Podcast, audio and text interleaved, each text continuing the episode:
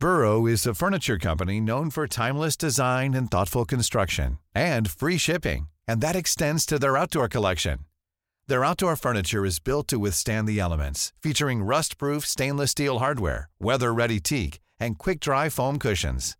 For Memorial Day, get 15% off your Burrow purchase at burrow.com slash ACAST and up to 25% off outdoor. That's up to 25% off outdoor furniture at burrow.com slash ACAST.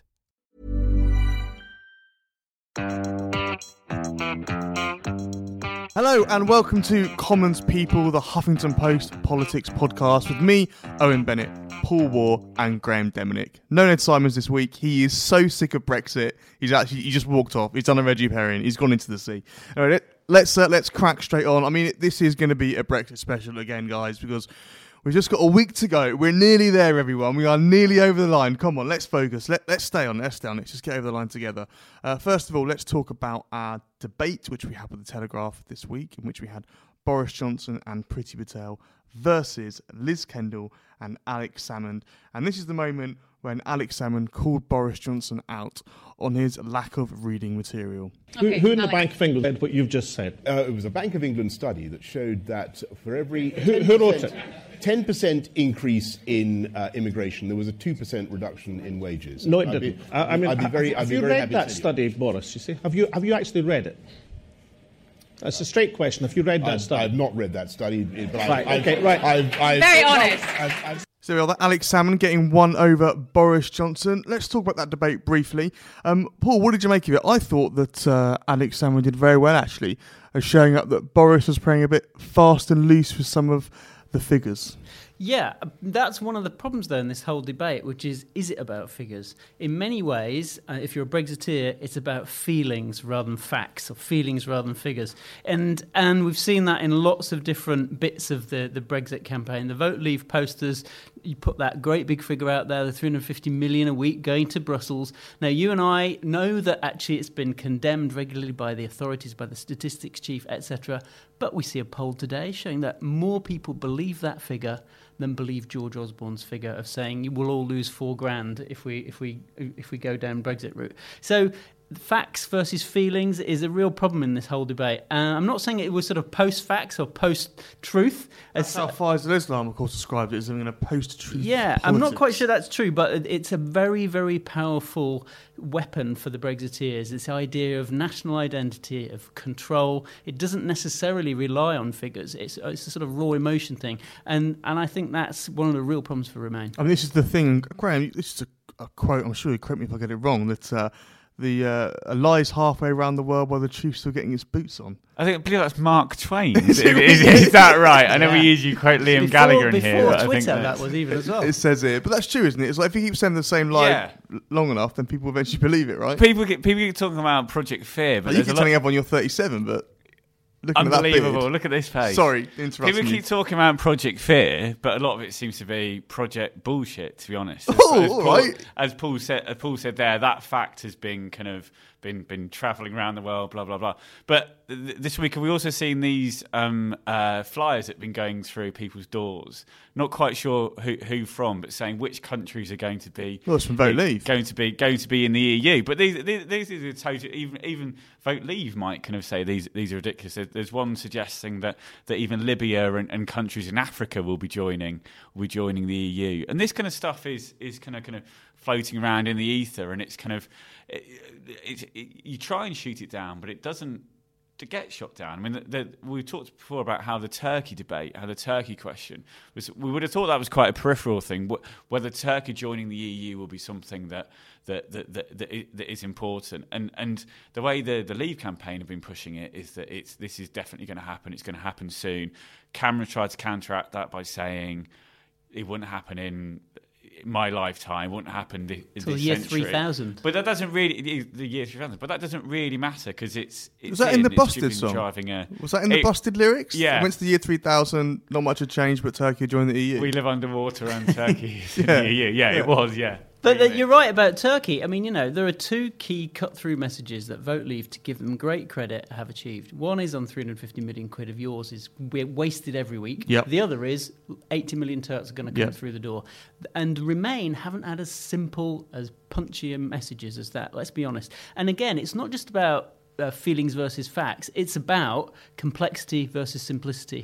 They've got very simple messages, whereas it's a complex message. And as our EU debate showed this week with Alex Salmond, you know, he read the detail of this study, but from the Bank of England, which showed that actually wages aren't going to be depressed by 2p in the pound by a 10% rise in migration. He looked at the study and found actually it's a third of 1p. Now, that problem the problem with that is he's right but it's complex and also you are conceding the point. There is some tiny Yeah. impact on wages.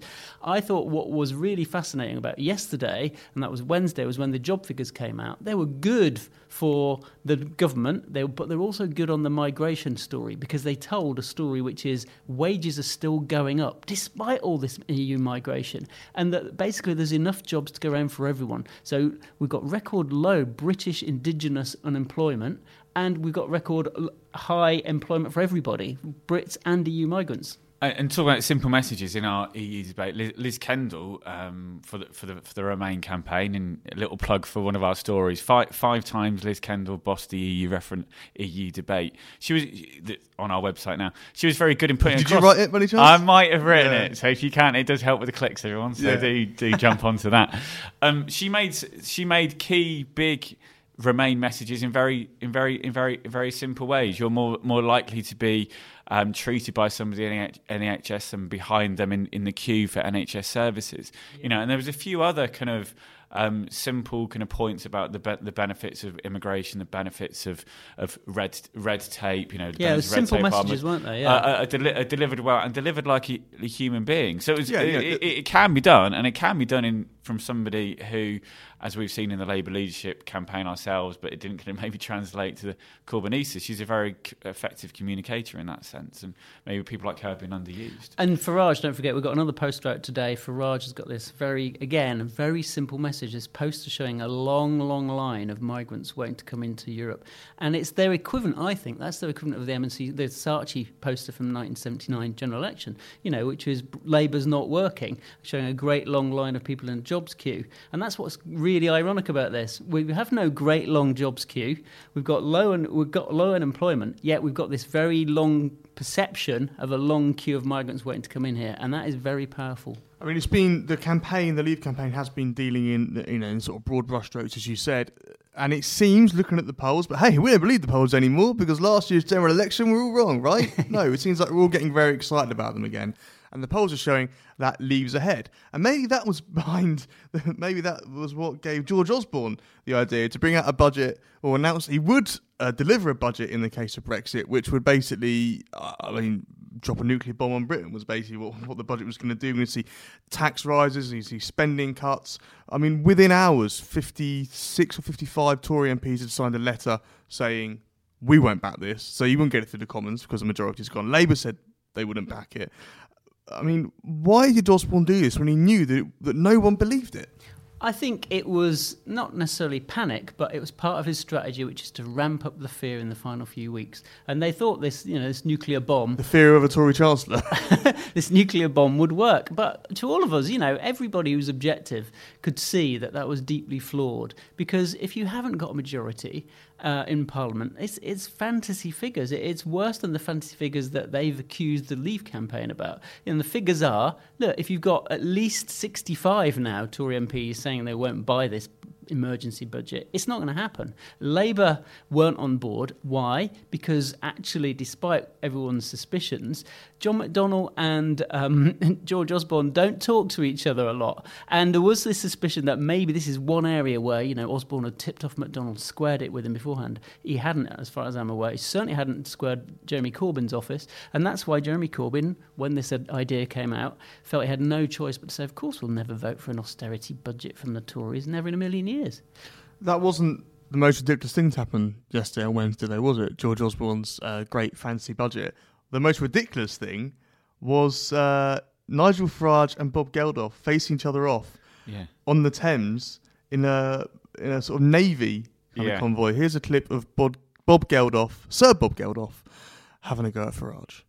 Fourth, you are no fisherman's friend.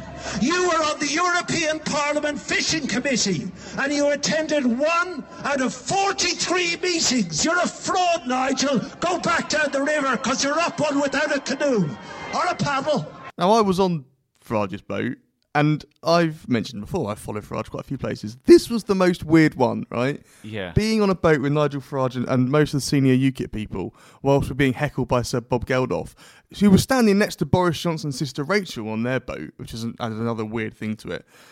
I, I, mean, I don't know how it looked to people who weren't there, but it certainly felt slightly bizarre at the time. Journalistically, it was the most jealous I've ever been of you. The fact that I was sat in an office uh, covering Prime Minister's question signs, which is an honour and a privilege, don't get me wrong.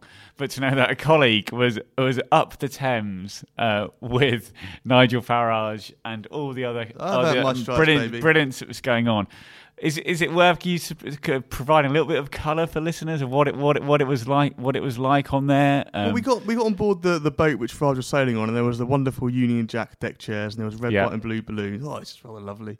And then the boat set sail and went underneath Tower Bridge, and immediately, as if from nowhere, this uh, in campaign boat came along, Bob Geldof's boat, blasting through a tannoy, the in crowd, the song "In with the In Crowd." It then pulled up alongside us very close, and Bob Geldof, I mean, he could have shouted without the end of a microphone, got on what I imagine was a sound system used at Wembley for Live Aid. Yeah, yeah. And started reading, shouting across the channel about Nigel Farage's attendance record in the European Parliament, which I think the last time that happened was Nelson, you know. Yeah, yeah. And then the boat then appeared to do a retreat but what happened was the boat had set off too early, so the flotilla of fishing boats supposed to join Farage weren't ready yet. So we had to circle round Tower Bridge with Bob Geldof's boat chasing us for a good 20 minutes until we finally got on yeah. our way up the Thames. That was the Benny Hill moment, wasn't that it? Was, that was great. And then um, and then what happened was a load of uh, people, a load of fishermen and fishwomen turned up in their fishing boats to form this flotilla.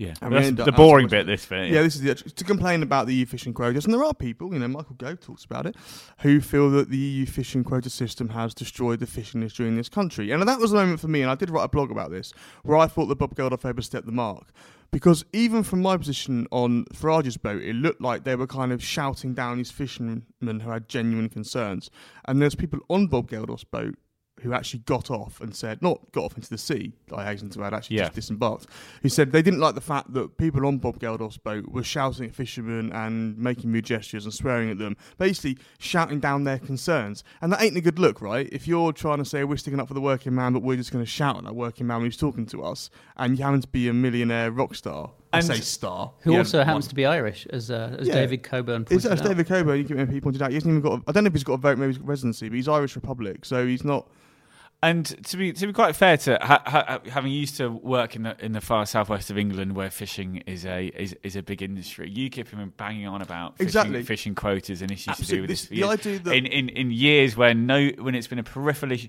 that, try and get a Labour politician to talk about yeah. fishing would be and again, al- almost impossible. But absolutely. this is but it's worth pointing out on this again the facts versus feelings argument because a lot of people, particularly environmentalists, will say, look, the EU has actually done fish stocks a lot of good through these quotas. And Brits on their own were, were killing the seas. And if you leave it up to Britain to sort itself out, I mean, the argument is about taking control. That's, that's the leave argument. But there is a valid argument to say, look, you need coordination between different countries because, you know, the fish flow, believe it or not, they don't respect the international boundaries of, of the seawater. yeah, yeah. And they were being, you know, farmed and fished out of existence. And something had to happen. So now it's not great if you're a fisherman and you're told you can't catch a certain amount.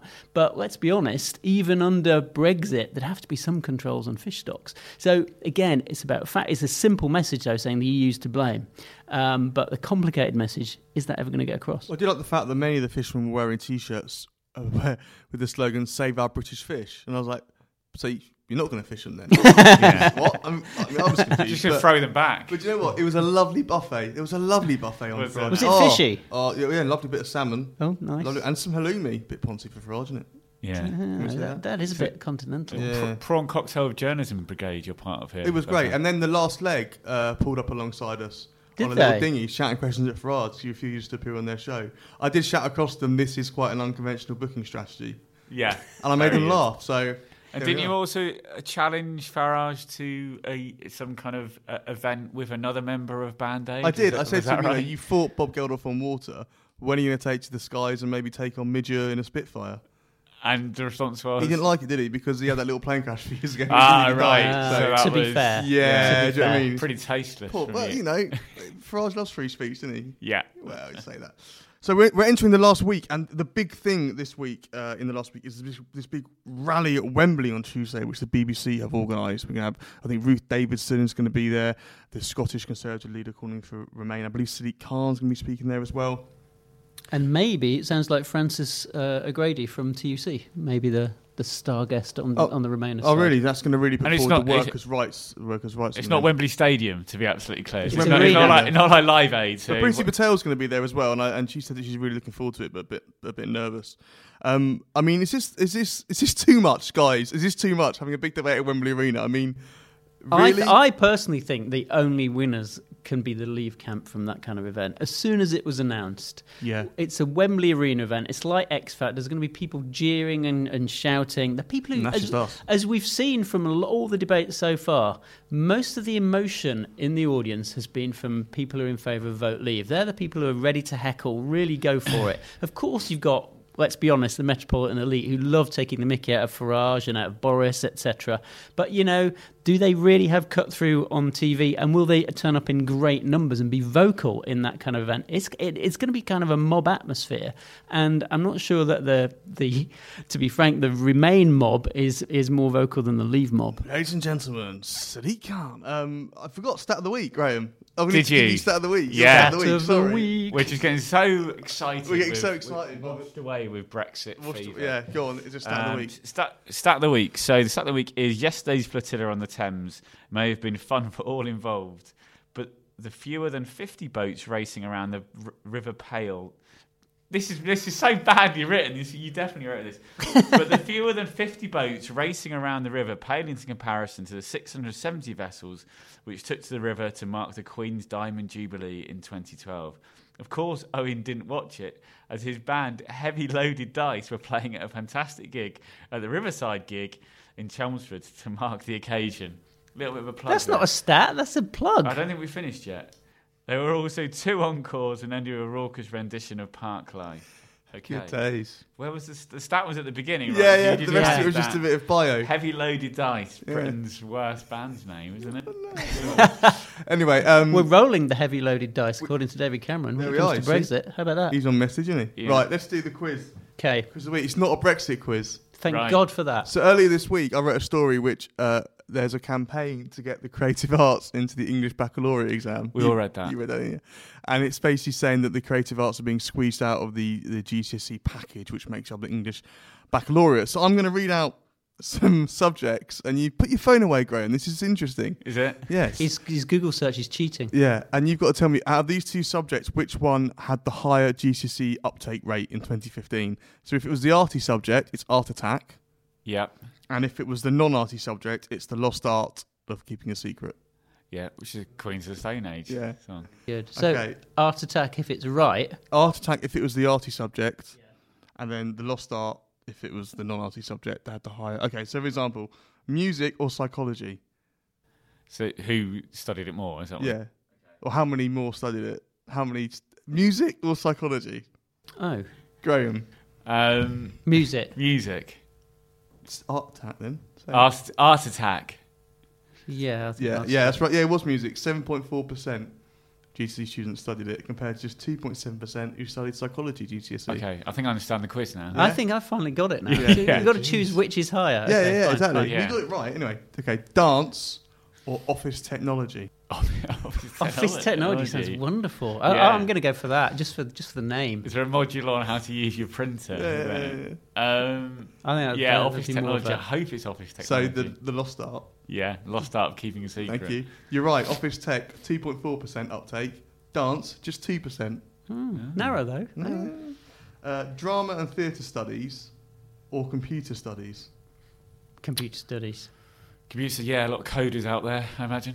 Incorrect. Five point four percent Ooh. studies. Drama and theatre studies. Art attack, twelve percent. I thought everyone was coding now. No. I we're all Zuckerbergs, no? Just a minority. and finally, art and design, or PE? PE's big, surely. Come on. Yeah.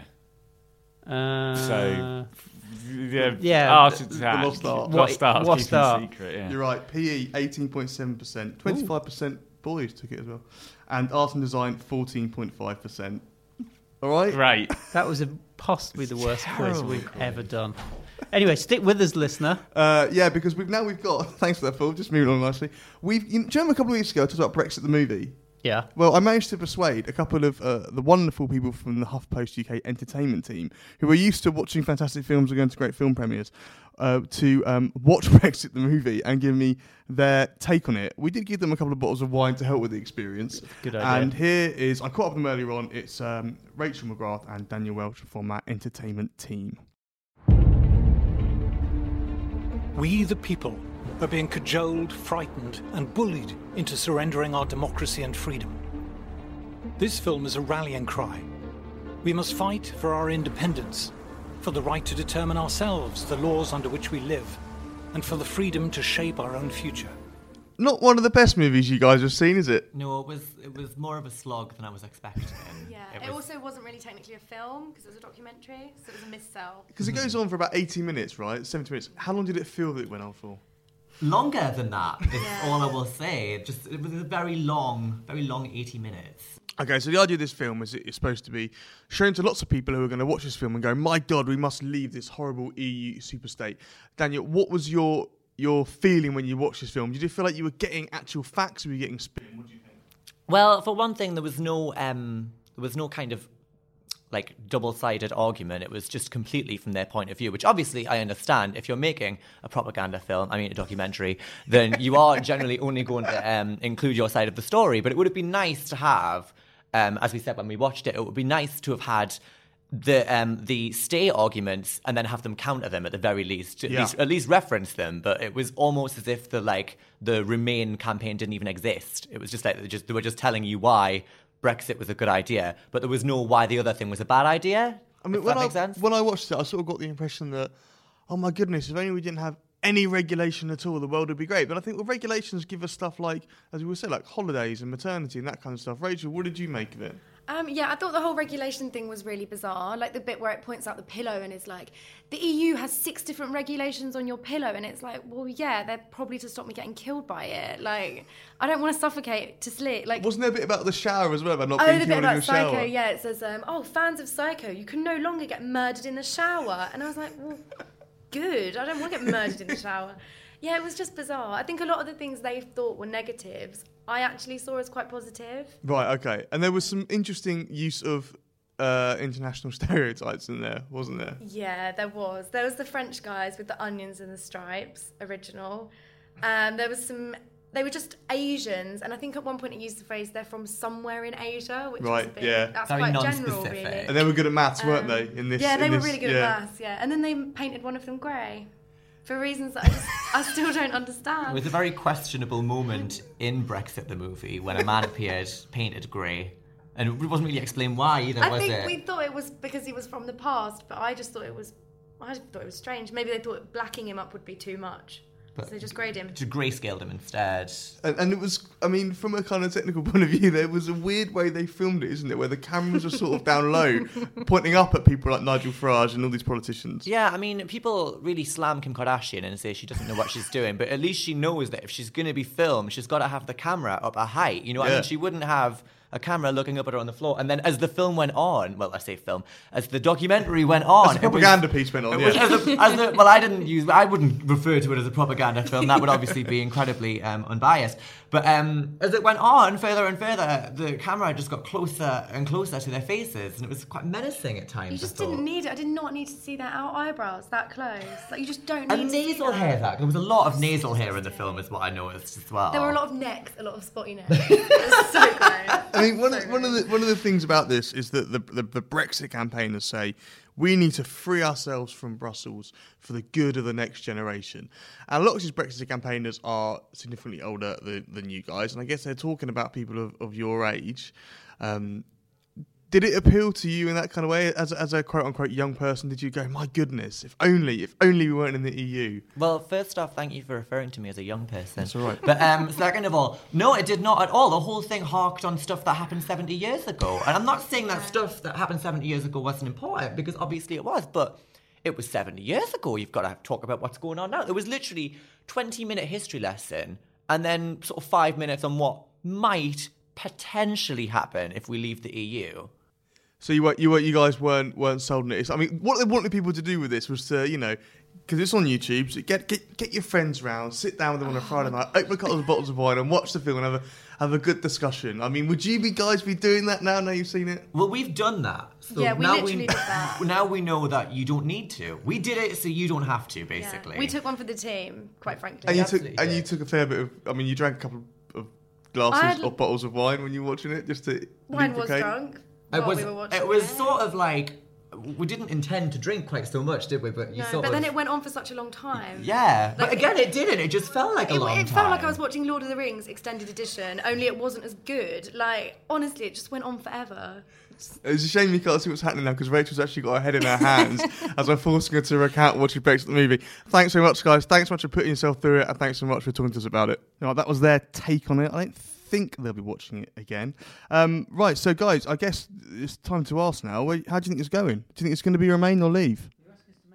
I must make a prediction now, and I must make one next week, and then we'll play them both back at the end. You've got to be kidding. Uh, I, th- I'm not going to say this phrase. It's too close to call, but it is too close to call. Oh, God, like, no, like Mark Lawrenson, isn't he? I is. my my gut tells me that it's there's so many conversations I've had with people, uh, and this is outside the Westminster bubble. Crucially, Ooh. most people outside the Westminster bubble say they're going to vote out. Hmm. And these are just casual conversations, and it's anecdotal, and there's no real, you know, facts involved here. But that's been happening for a long time, and everyone I've talked to has the same experience outside London, and you can see it when you go outside London. How many posters are in windows for Remain? None. The, however, there's a massive caveat to all of that. This is arse covering, but there's a massive caveat. The Shire Remainers may clinch it for the government. People Yeah, are uh, not afraid, worried that they're admitting it. I yeah, I, I, I still think remain on the basis that I think um, sm- the, Britain's a small C conservative country. It doesn't like doesn't like change. In the quiet still of the polling booth, I think people who were probably uh, on the edge will probably go for go for remain. And there's nothing sexy about remain. There's nothing. Let's let's go for the status quo. You know, people aren't going to have posters up. People aren't going to be shouting about it. So you're going to have shy remainers. You are going to have people who have backed this thing but don't get very passionate about it. And If they so turn out to vote. if they turn the out to vote, sure. I. Uh, But I think Will on balance, that that's where it's going to be. So um, remain. Yeah, I kind of feel like I remember last year going in a lot of constituencies um, and seeing a lot of UKIP posters, not seeing any Tory ones, and then the Tories would then win that constituency. Right. So I remember seeing a lot, thinking, "Oh, UKIP are definitely going to clear up here and, and not getting over the line." And everyone that I spoke to was suddenly a UKIP supporter, and I feel like this is the kind of similar thing here. And I kind of agree on the quiet reflection of the polling booth when you got the, the little pencil in your hand. Could there, could, What could the little pencil? Right. The, could the Remainers drag it over the line? I think they could, but I think that the last week, I think it's, I still think it's all to play for. But it is. It is. Isn't every football cliche you're getting It's in a there? game of two halves, all Yeah. to play for, And, um, and not for me, Clive. But Oh. Labour could be sick as parrots because I hate to say this, you know, most Labour MPs I've talked to are really depressed about in traditional Yeah. Labour seats. Many of these places, like I think something like 120 seats where UKIP came second last Yep. time.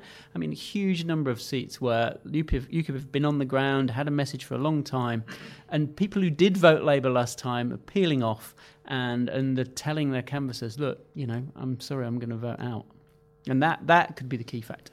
Well, just a week to go. We'll do one more podcast next week before the big day. But until then, uh, enjoy uh, enjoy the rest of the football, I guess. That's what everyone really cares about. See you later. Mm-hmm.